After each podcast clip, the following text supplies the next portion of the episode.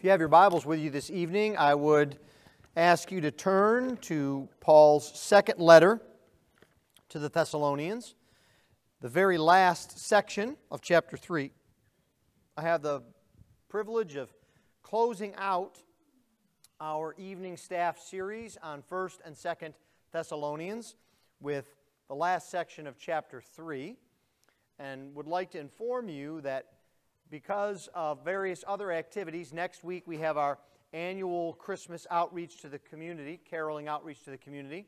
And then on Sunday the 24th, we have our Christmas Eve service. And then we have no evening service on the 31st. Starting the first Sunday of 2024, we'll begin a new staff series in the book of Acts. And so, um, looking forward to that and having the Word of God brought to us from the book of Acts. But this evening we come to 2 Thessalonians 3, specifically chapter 3, verses 6 through 18. If you would please give attention to the reading of God's holy word. For the word of the Lord is completely inerrant. The word of the Lord is completely sufficient. And the word of the Lord is completely authoritative. 2 Thessalonians 3, beginning at verse 6. Now we command you, brothers, in the name of our Lord Jesus Christ, that you keep away from any brother who is walking in idleness and not in accord with the tradition that you received from us. For you yourselves know how you ought to imitate us, because we were not idle when we were with you. Nor did we eat anyone's bread without paying for it, but with toil and labor we worked night and day, that we might not be a burden to any of you.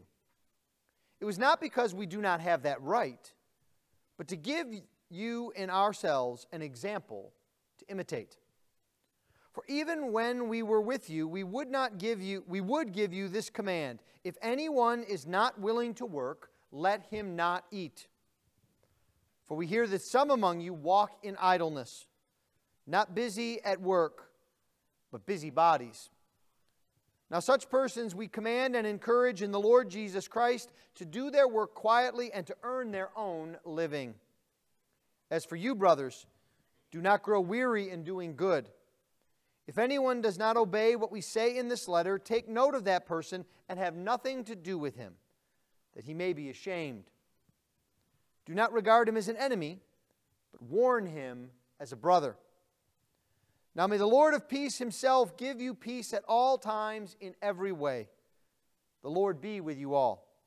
I, Paul, write this greeting with my own hand. This is the sign of genuineness in every letter of mine.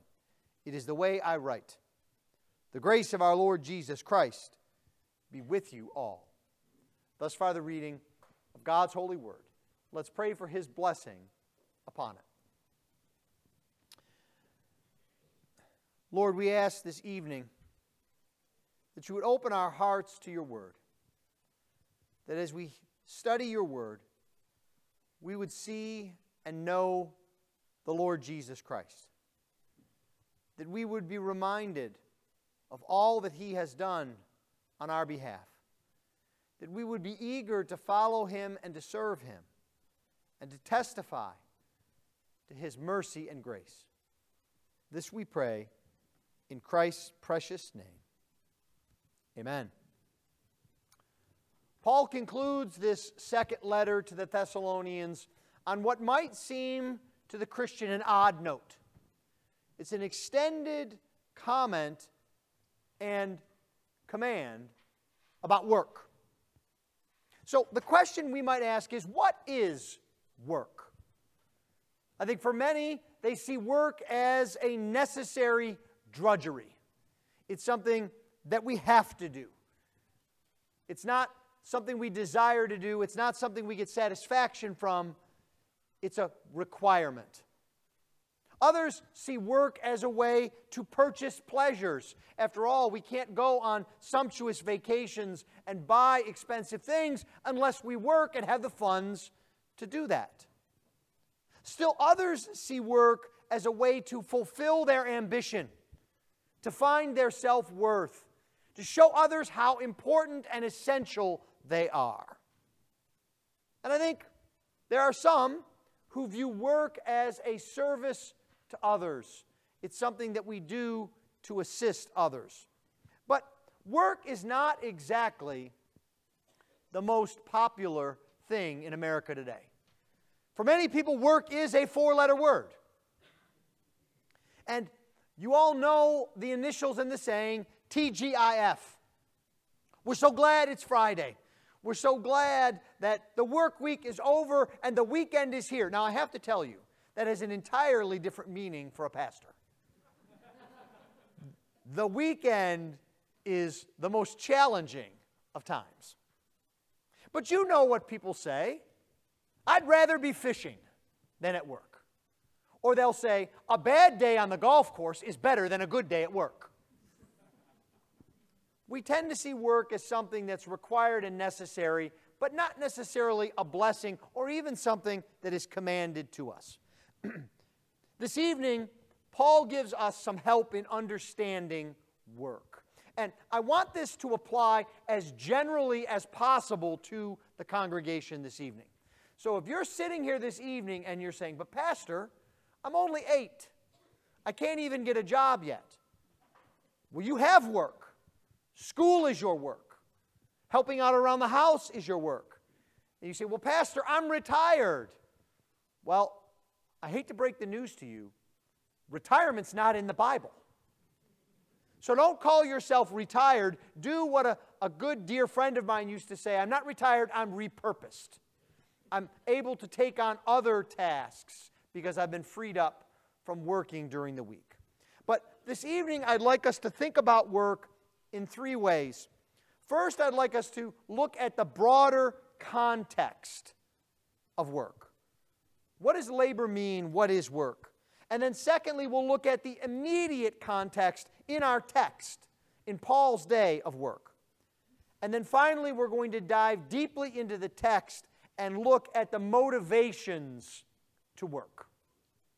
Well, let's begin then with the broader context of what work is all about. We should begin as we attempt to understand work with the Bible. not with our culture, not with our own predispositions, but like everything else, we should go to the scriptures. And we should not attempt to think that the Bible just simply ratifies what we consider correct. We actually have to understand what the Bible says. And work in the Bible has always been a way to serve God. Work is honorable. Now, you might not know this if you didn't study the scriptures. You might think that work is a punishment, that it's a result of sin, but that's not the case. If we go all the way back to the book of Genesis, we see in Genesis chapter 2 that in his innocence, before the fall, when he was given dominion over all of the creatures, Adam was told by God to work, to keep the garden. And so, this is a part of who we are as people.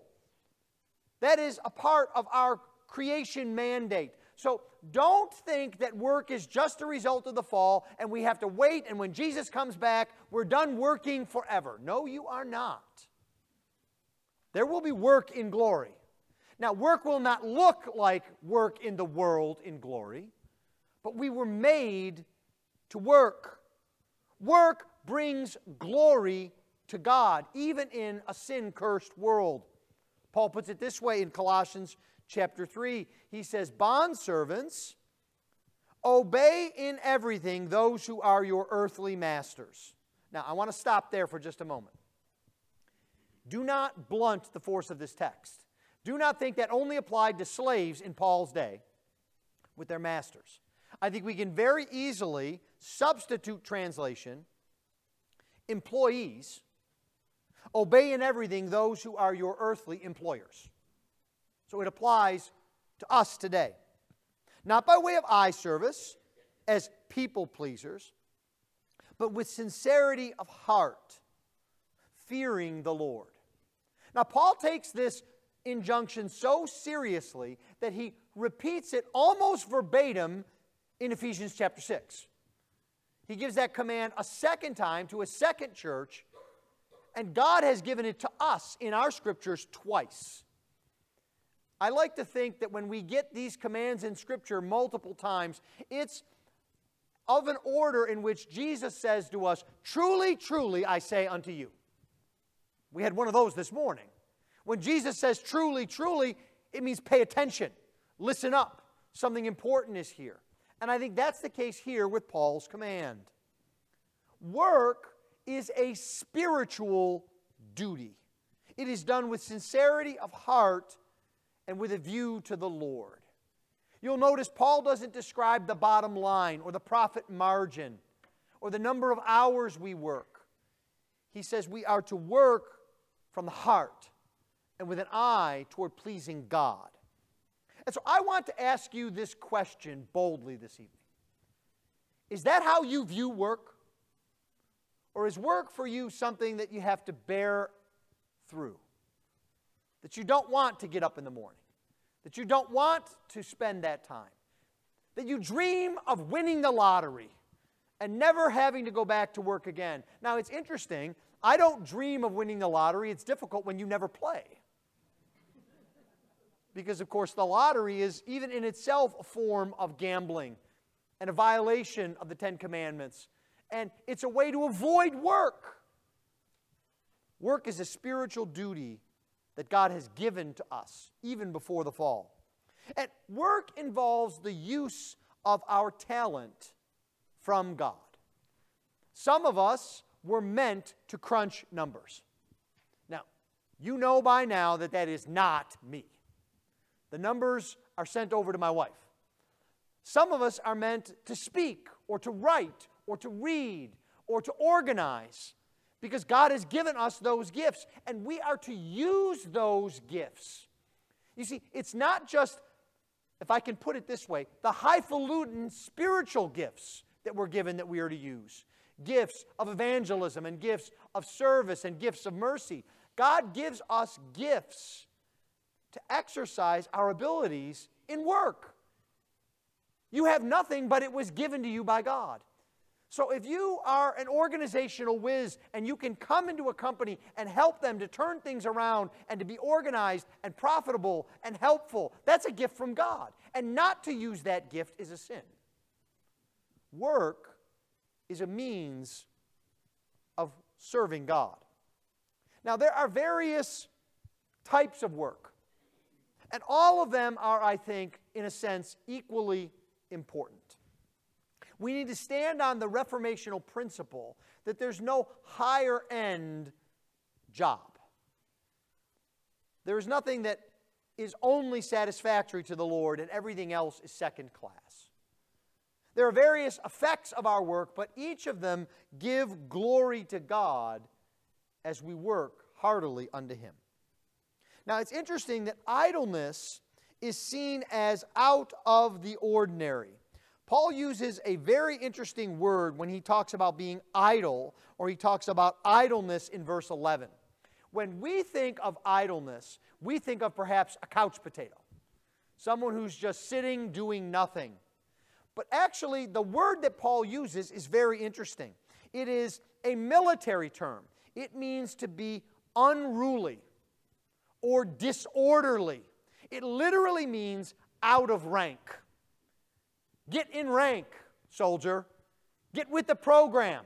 We're marching. You're not off by yourself. You're under command. Go forward.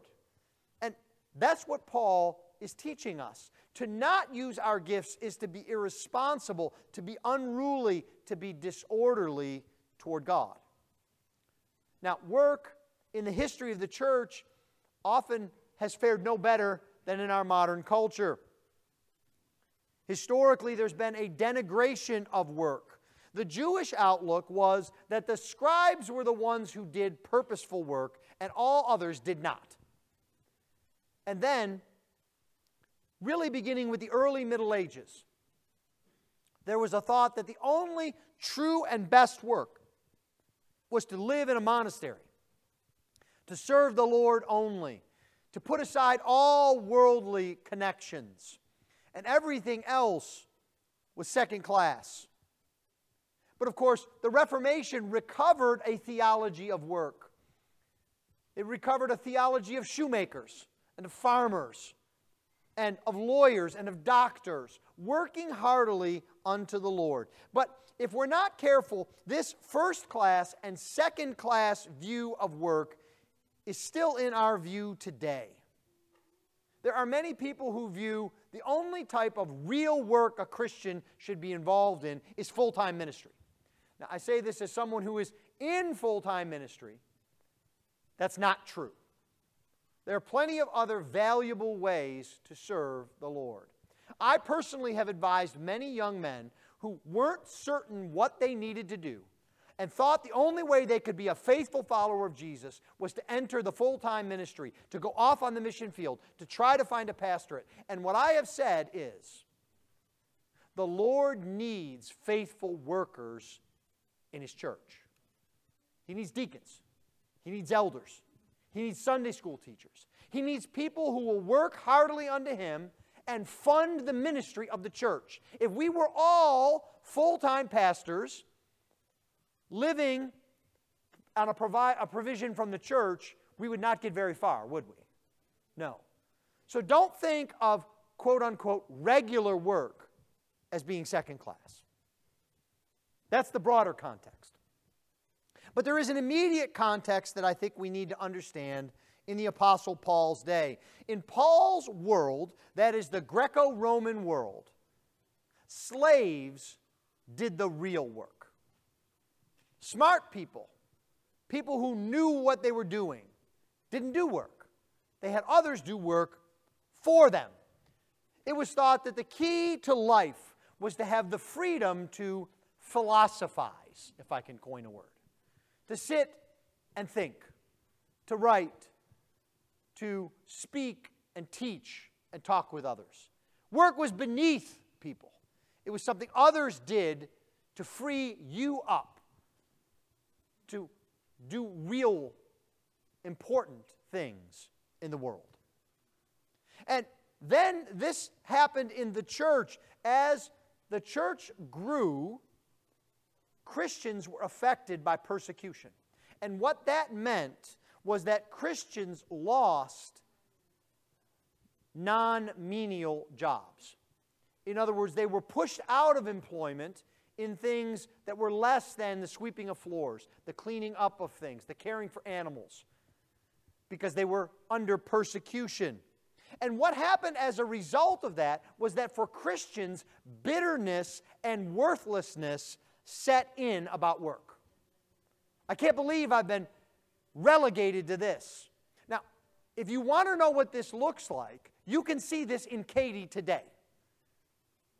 We have so many people from all around the world, very specifically from Venezuela, who come and are a part of our church and who uh, attend our English as a second language program and who were lawyers and doctors and professors, and here they drive a cab or they work as a waiter because they can't get the kind of jobs that they had previously.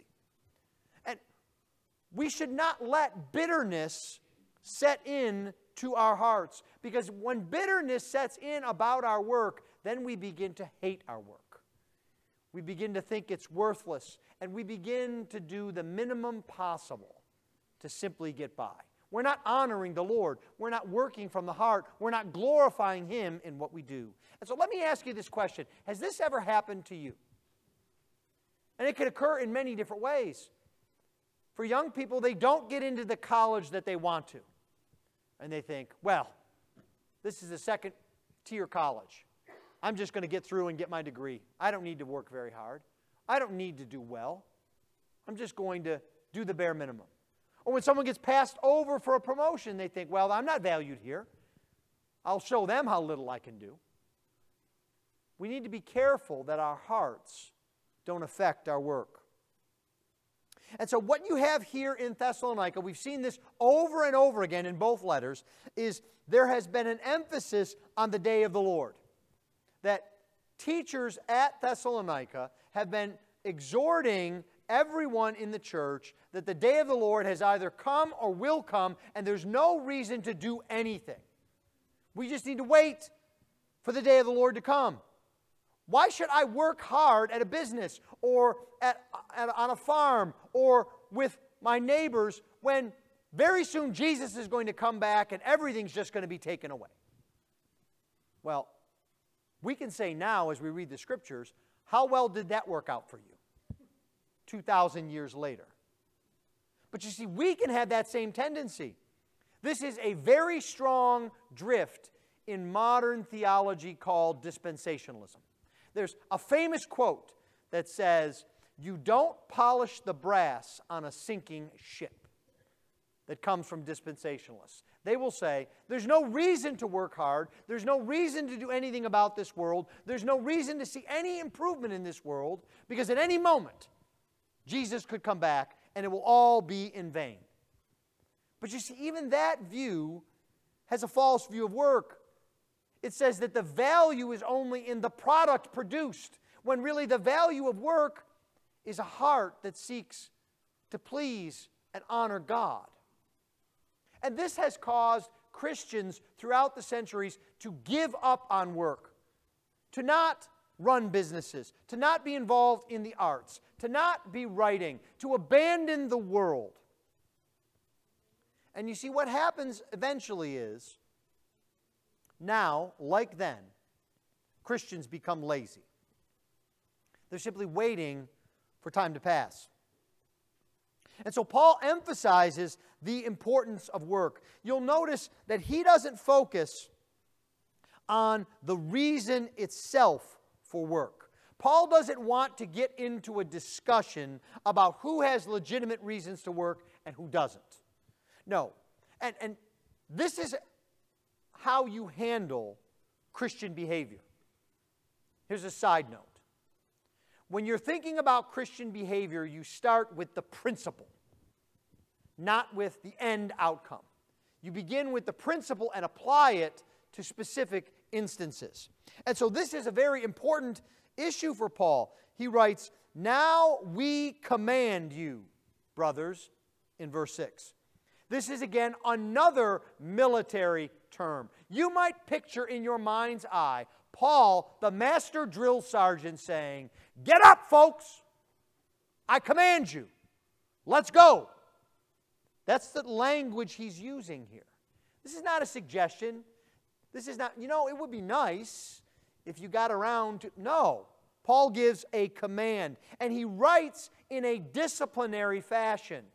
Now, what do I mean by that? Every parent knows that discipline in the home does not begin and end with punishment. It begins with telling your children what to do over and over and over again. I've told you that's the job of a pastor. I have to keep repeating for you things you already know. And that's what parents do with children. And that's what Paul does here with the Thessalonians. It's very interesting. This is not the first time that Paul refers to this. He actually refers to it in 1 Thessalonians chapter 4 verse 11. He says, "Aspire to live quietly and to mind your own affairs and to work with your hands as we instructed you." So what does that mean? Paul's told them in 1 Thessalonians 4, and in telling them, he's saying, I've already told you before. So that means Paul's already told them twice. And then if we go down to 1 Thessalonians 5, verse 14, he says, We urge you, brothers, admonish the idle. That's time number three. And now if we come to our text, that's time number four. Do you think Paul takes this seriously? Four times he repeats this command and this encouragement. It is instruction, but it is also exhortation, and it is also a discipline. Now, this reminds us of how we need to give and receive instruction. We often need to press the point home of God's truth. And we shouldn't grow weary in well doing. That's what Paul says in verse 13. He doesn't grow weary, he is not tired of teaching the Thessalonians over and over again. So, this is the context that Paul is dealing with. And then he gives these various motivations to work. The first is in verse 6. He says, You must keep away from any brother who is walking in idleness and not in accord with the tradition that you receive from us. Now, keep away here means to keep someone at a distance, to distance yourself from them. So you're not sucked into their patterns of sin and bad behavior. And so that they see that they need to change the way that they're living. There's a metaphor, really, that Paul is using here. It's, it's reminiscent of the language of when a ship would throw up a sail and show that it was putting distance between where it was and where it was headed. Now, this is not a strategy. This is not Paul's way to say, you need to work so that the church in Thessalonica can be in the black. It's not that he says, this is how you can help me in my ministry. No, it is a command. We command you. And there are serious implications here because to keep distant from those who are idle means no coming to the Lord's table, no fellowship between such not even any worship. He's saying if they're going to be idle, keep yourself from them. Now, stop and think about that for a moment. Do you see how seriously Paul treats idleness as a sin?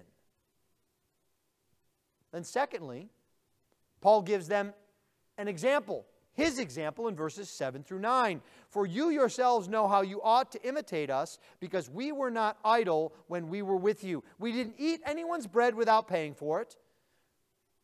Not because we didn't have that right, but because we wanted to give you an example. No one could look at Paul and say, You're a lazy boy. You're just living off the money of others. You don't do anything all day long. You just teach, you know the old saying, because you can't do, therefore you teach. No. Paul says that I'm an example for you, and in using that phrase, example, he wants them to imitate him, to mimic him. That's what he is saying here. Now, how did he labor? How did he work? Look at the way he describes it. It's hard work. He said, We toiled and labored. These words describe hard, often physical labor. Paul did not take things the easy way. He didn't do things halfway. He worked hard unto the Lord. And he worked constantly. You'll see he says we worked night and day.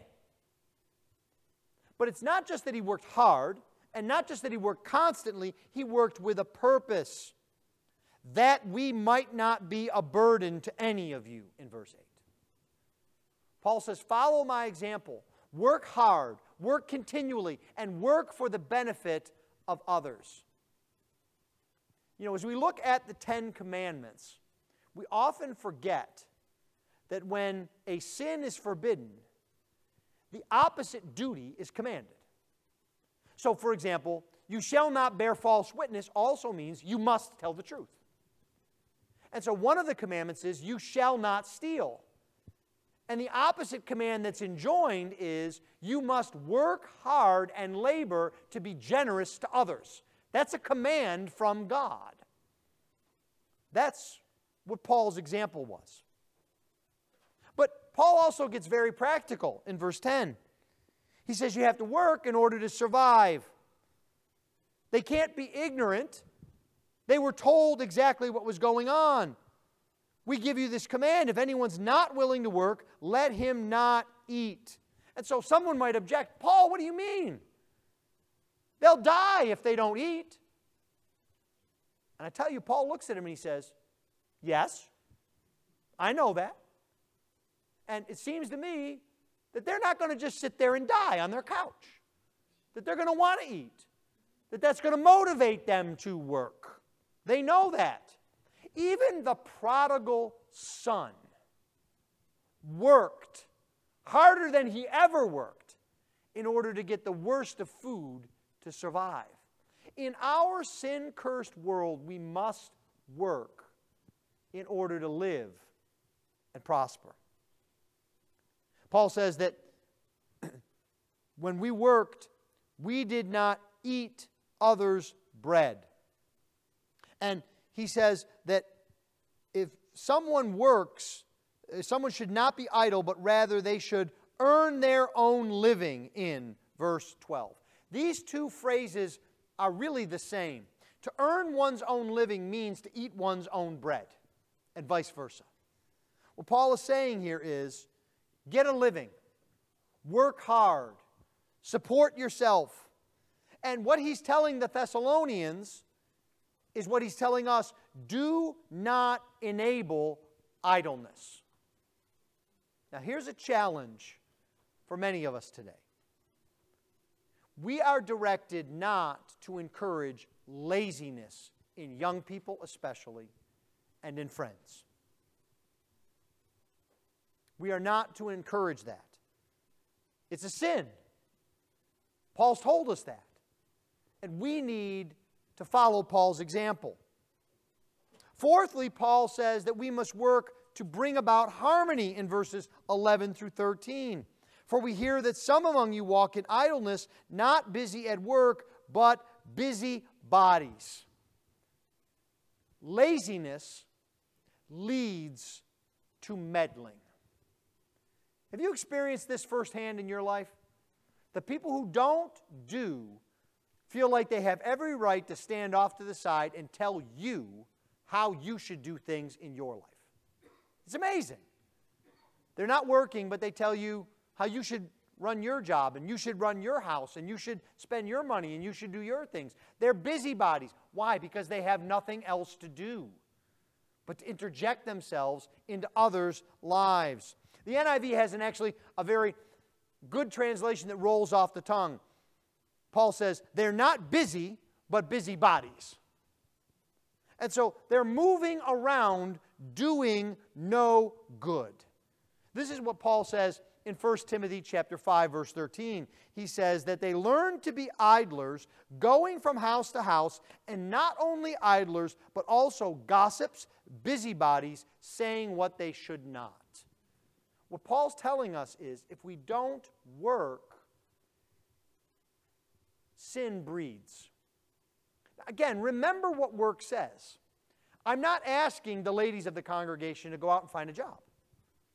You can work at home. I'm not saying you can't go out and find a job either. But all of us can work. All of us have things to do, whether it's studying or working or helping or earning a living. And when we're not busy, our tendency is to gossip and to speak and interject. We don't want to do that. Paul commands and encourages us to work here. Now, the Thessalonians might counter Paul. This seems like a pretty crazy command in light of the fact that Jesus is coming back. Why should we invest all our time and hard effort when Jesus is coming back? And you see, Paul knows that we are to live the Christian life not waiting around for Jesus to come back and rescue us, but we're to live the Christian life in obedience to our Savior and what He has given to us in His revealed will. One of my favorite passages in all of the Bible is when Peter says, The day of the Lord is at hand. And then his next words are, Practice hospitality. Now stop and think about that for a moment. Jesus is coming back. Have someone over for lunch. You see, that's the way we are to live, obeying and following Jesus. And this is a spiritual matter because work is also crucially important for the kingdom and evangelism. I don't know if you've experienced this, but people who are lazy and who don't work and who are busybodies do not get an audience with unbelievers. You can't just say, Well, I think you ought to change your life when you're not doing anything yourself. Work allows us to do good. Another way in which Paul encourages us to work is something that we don't often think of as Christians. It's in verse 14. If anyone does not obey what we say in this letter, take note of that person, have nothing to do with them, that he may be ashamed. Shame is not wrong. Those who are disobeying God should feel shame, and that should drive them to obedience. Because those who are still ignoring Paul's command here are obstinate. And so extreme measures are called for. More than just isolation, they need to be shown that their way is wrong and that they need to flee from it. But that's not the highest and most important way. Lastly, in verse 15, Paul gives a motivation to work. In verse 15, he says, Do not regard him as an enemy but warn him as a brother. The highest motivation for anything in the Christian life is love. And that's what Paul says here.